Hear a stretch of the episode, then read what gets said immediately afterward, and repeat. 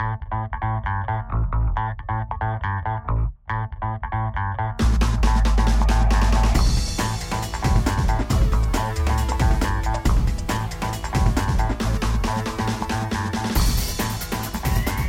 to another American Bankruptcy Institute podcast.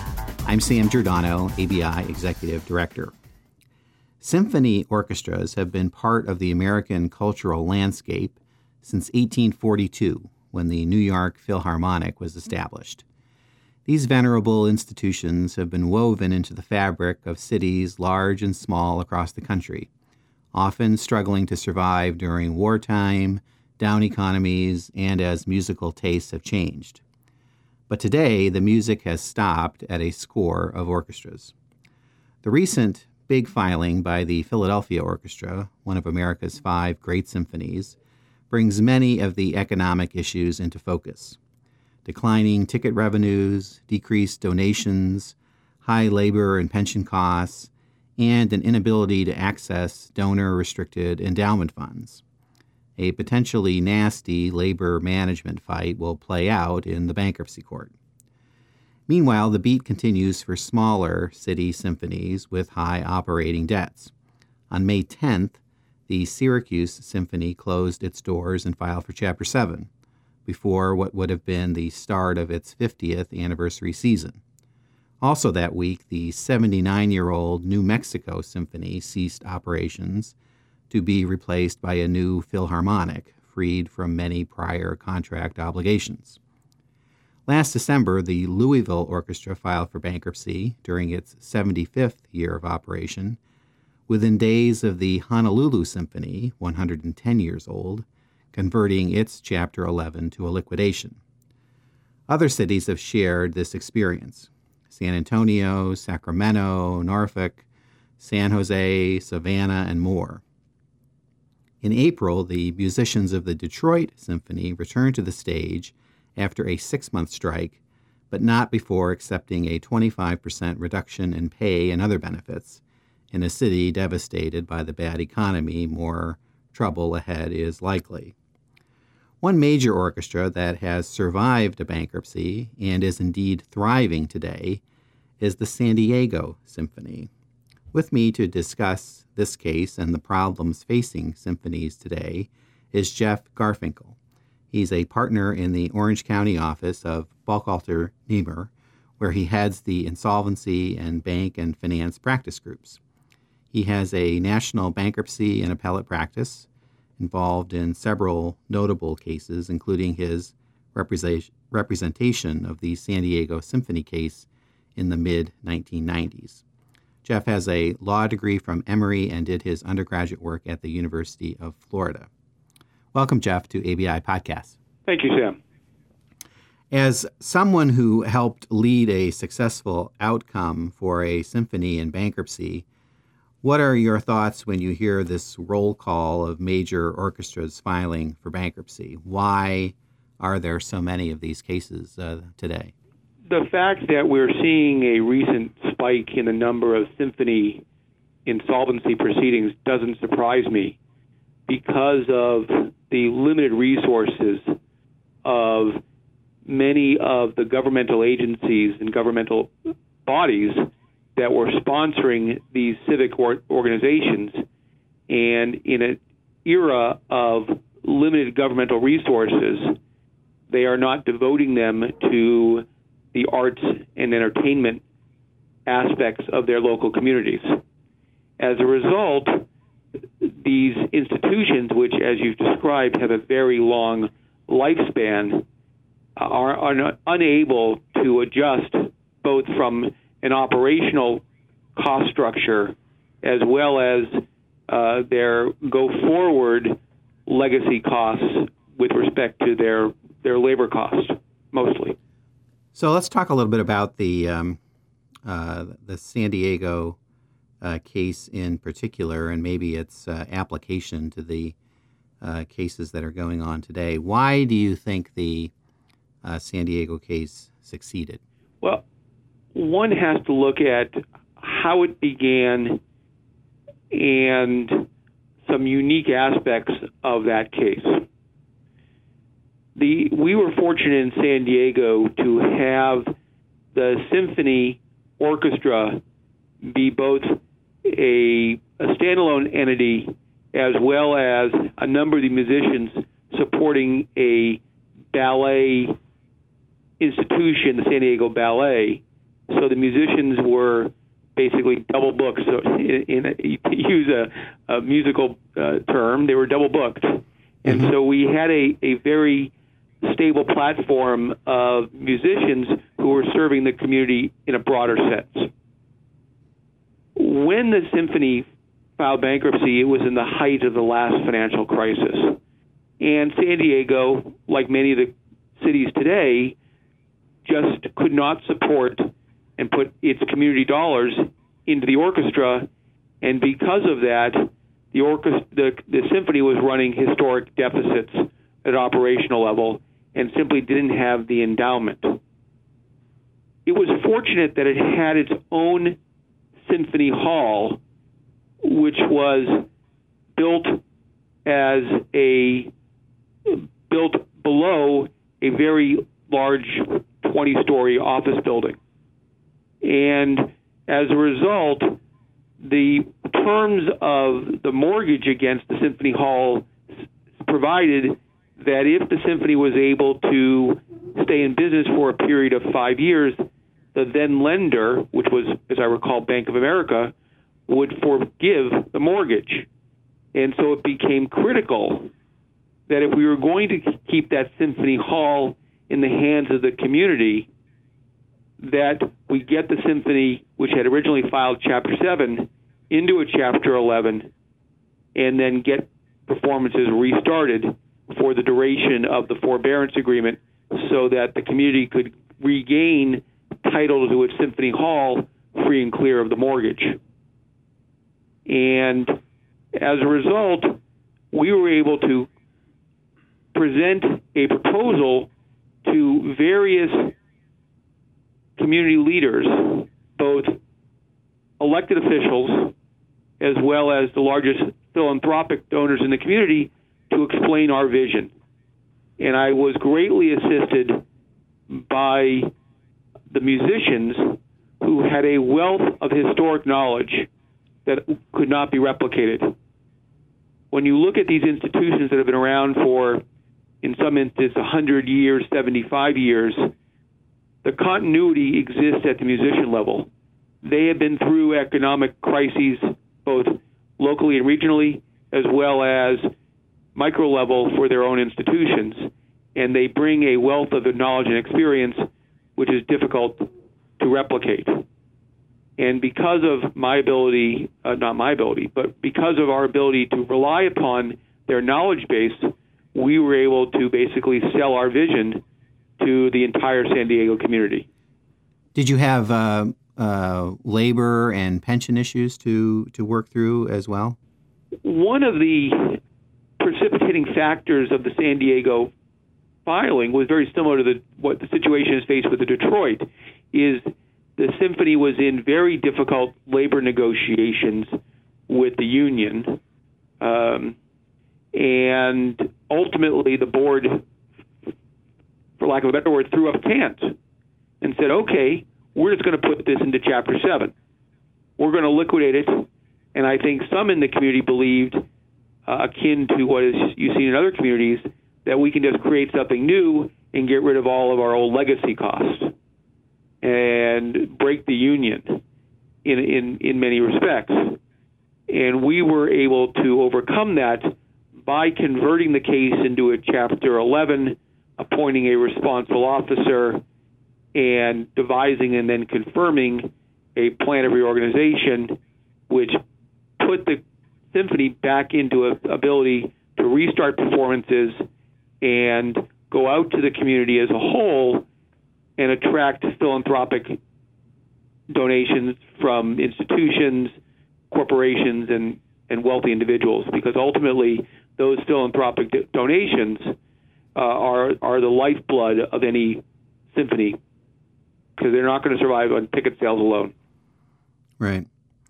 So attracting those uh, major new donors is certainly uh, one one way out. And Um, uh, but, but in terms of the, the, the causes on on the way in, are we talking about primarily um, costs on the labor and pension side, or is it more a matter of declining revenues and donations in a down economy?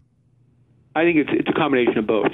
That was our experience in San Diego, and and a drying up of both, and also the public community funds, because a lot of the the day to day operating expenses were paid through grants from either the county or city levels to different arts institutions, and and you know as the pool of funds decreases, you know they they cut back proportionally. They don't just cut out one, or so to speak. They, they, they try to be as equitable as possible, which results in all the institutions suffering. How do you think the uh, Philadelphia story might play out with regard to the major financial asset there, which is a a large uh, endowment um, of restricted donations from uh, financial donors? Uh, I understand this obviously comes up in other cases too, where you're trying to grow the uh, the asset pool for uh, use by the uh, by the estate. But how, what are what are the uh, what are the ways that that plays out in court as as a way to um, get access to the uh, to the endowment funds, which would otherwise be restricted assets? What I can't. I, I do not have the knowledge of how the Philadelphia endowment fund is structured. I, do know that in the San Diego case, there were two types of endowment funds. There were those that were held in the name of the symphony uh, in its own restricted account. And then there was a second, second pool of funds held in a community trust fund account. Many local communities have established these type of community trust fund accounts for their public institutions to attract donors. And there are restrictions contained in both the granting of funds and the operation of those entities, those restricted community entities that are holding the funds for this very purpose so that the funds aren't available to be used in a bankruptcy case. As to the funds that are held directly by the symphonies in their own name, in their own bank accounts, I think that the case law is unsettled as to whether a restricted grant uh, is enforceable in bankruptcy. We took the position in the bankruptcy case in, in San Diego that they are enforceable because the debtor only gets its property rights as determined by state law and we were able to point to various California statutes which recognized the validity and enforceability of restricted grants of funds. And I suspect that other bankruptcy courts faced with these issues in, a, in the, both the symphony context and another public institution context, they're looking at restricted donations, be they hospitals or educational institutions, will then focus back to what the state law provides and what the debtor's state law interest is in those funds. So, a matter of uh, bankruptcy courts looking to state law uh, to uh, help resolve the issue of, uh, of whether the estate assets can be um, used for uh, purposes in the restructuring. That's right, because a debtor can only have whatever interest it has under state law under the Supreme Court's Butner decision. And so once you go down that legal path, uh, as courts have done on this issue, then you've got to look to what the state law rights are and the ultimate uh, grant grant language of whoever the donor was. The donor says, "I'm going to give a million dollars to endow five musicians." Then mm-hmm. can the bankruptcy court disregard that and say, "No, I can use those funds for some other purpose"? Uh, in California, they could not. Mm-hmm.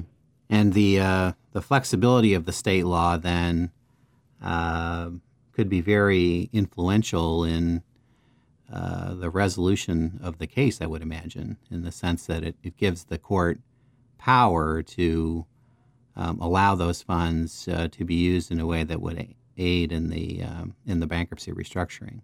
That, that that is correct. And the one thing that the dynamic that, that is at play for not-profit institutions such as symphonies is in in many instances when you're dealing with for-profit entities that go into bankruptcy, there is somewhat of a zero-sum game that takes place both in and outside the bankruptcy court, such that creditors are fighting over a very limited pool of funds. In a nonprofit situation, when it goes into bankruptcy, be it a symphony or some other enterprise or entity, it's the court is looking at it differently because they're not trying to figure out what the right answer is for equity, but rather for the community as a whole. We found that dynamic in our case in San Diego, and it was quite helpful in building a a consensus of how to resolve the case. Because ultimately, when we all agreed that we'd like to keep a symphony in San Diego, because it helped both the symphony, the ballet, and the community as a whole, then we were all working toward the same goal. That becomes critical. Because it, to reorganize successfully a symphony, it takes the entire community as well as the bankruptcy court. When a uh, symphony suddenly ceases operations, as uh, several of the cases um, have uh, that I uh, earlier uh, alluded to, um, do you have the same kind of uh, collateral damage and, and related issues as in other conventional bankruptcies, like, um, for example, a WARN Act claim when people suddenly are um, are out of a uh, are out of a job, or maybe access to cash collateral. Um, you know those issues that are sort of typical bankruptcy issues. Do they do they also come up in these uh, symphony cases in the same, to the same extent? Well, let me go to your first part of your question. The first being the WARN claim. Every there there is both the federal statute, WARN statute, and in some cases, uh, in some states, the state WARN statutes, and they, they the federal statute has a faltering business exception as well as a sudden change in financial circumstances exception. We have not seen, at least I have not seen any reported decisions yet coming out with respect to symphony bankruptcy cases and WARN claims, but of course they could be asserted, and the provision under 503 which would grant those claims administrative priority in the bankruptcy case. When we did the San Diego case, we did not face the prospect of administrative liability for employee wage claims that predated the bankruptcy case and the shutdown of the mm-hmm. San Diego Symphony. Uh, those those dynamics are a little bit different now. I was fortunate enough to be representing the musicians on a on a pro bono basis and so we were able to uh, to build a, a consensus to walk away from a number of these people's individual claims in order to achieve the long-term success of the symphony. Because one of the items that we really faced was a great reluctance on donors putting in new dollars to pay old debts. Right. And and because of that, and and not only donors, but it was the community as a whole. And because of that, the musicians who uh, wanted to keep performing and wanted jobs going forward were willing to walk away from historic debts. And that greatly enhanced the success of the symphony in San Diego. As to your question about cash collateral issues, that, of course, is on a symphony by symphony basis to determine whether the there is a asset based lender who has taken a security interest in both the physical assets of the symphony, be they the music equipment, the music library, which I discovered in when I was doing the San Diego Symphony has actually an incredible value. The Right. scores, the scores that are marked up uh, with all the musicians' notes actually have a great value to other symphonies. Uh, Right. And one of the one of the most interesting dynamics of the case was when there was a Chapter 7 trustee, before the case got converted in San Diego, there was an auction to be had on the music library, which would have greatly damaged the symphony had that San Diego Symphony had that foreclosure uh, or the sale of the the, the the music library gone through. Ultimately, we were able to overcome that and get another San Diego community and organization to step up and buy the music library and preserve it for our community in San Diego. But uh, there, of course, will be, there may be, I should say, not will be, but there, if to the extent there is a lender that has a security interest in all the assets, cash collateral issues, inadequate protection issues that will hmm. arise. But I will say this in those instances, usually the lender is a large financial institution who also wants to see the community have this resource. And in our instance in San Diego, Bank of America was a tremendous asset and team player in accomplishing the reorganization. They were not they did not take an aggressive position and accommodated every request we made to accomplish what was ultimately a very successful reorganization.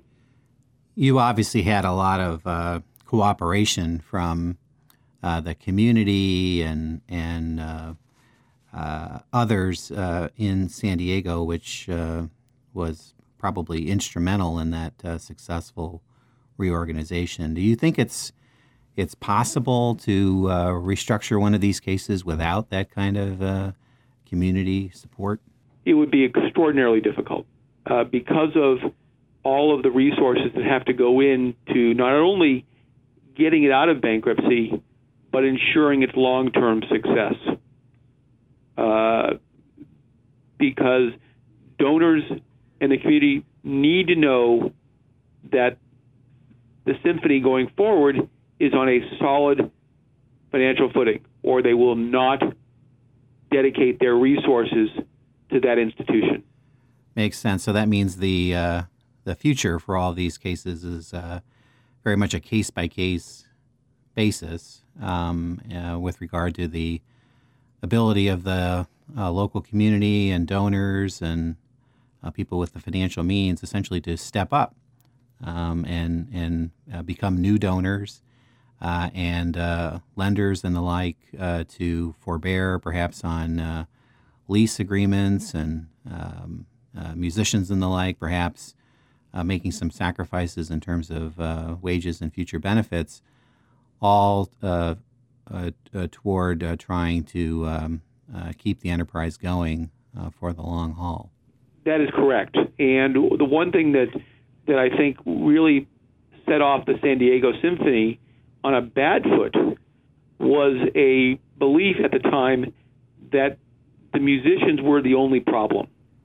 That if mm-hmm. we didn't have their contract and the cost structure of their contract, we would be a successful institution and let's file bankruptcy to get rid of it. Mm-hmm. That kind of thinking, in my view, was not productive and ultimately needed to be overcome in the San Diego Symphony case. And once it was seen that the musicians were part of the solution and not the, the problem, then we were able to achieve a successful reorganization. Sounds like a formula for the other symphonies as well. Hopefully, uh, it uh, it can work the same uh, way that uh, you enjoyed uh, success in uh, San Diego back in the mid '90s. Um, Jeff, we thank you very much for your time today and insights uh, on uh, symphony bankruptcy, um, and we uh, thank uh, all of our uh, listeners for listening. Uh, you can access the full library of over 90 podcasts for listening or downloading uh, at our homepage, which is www.abi.org. Until next time, then, this is ABI Executive Director Sam Giordano saying good day.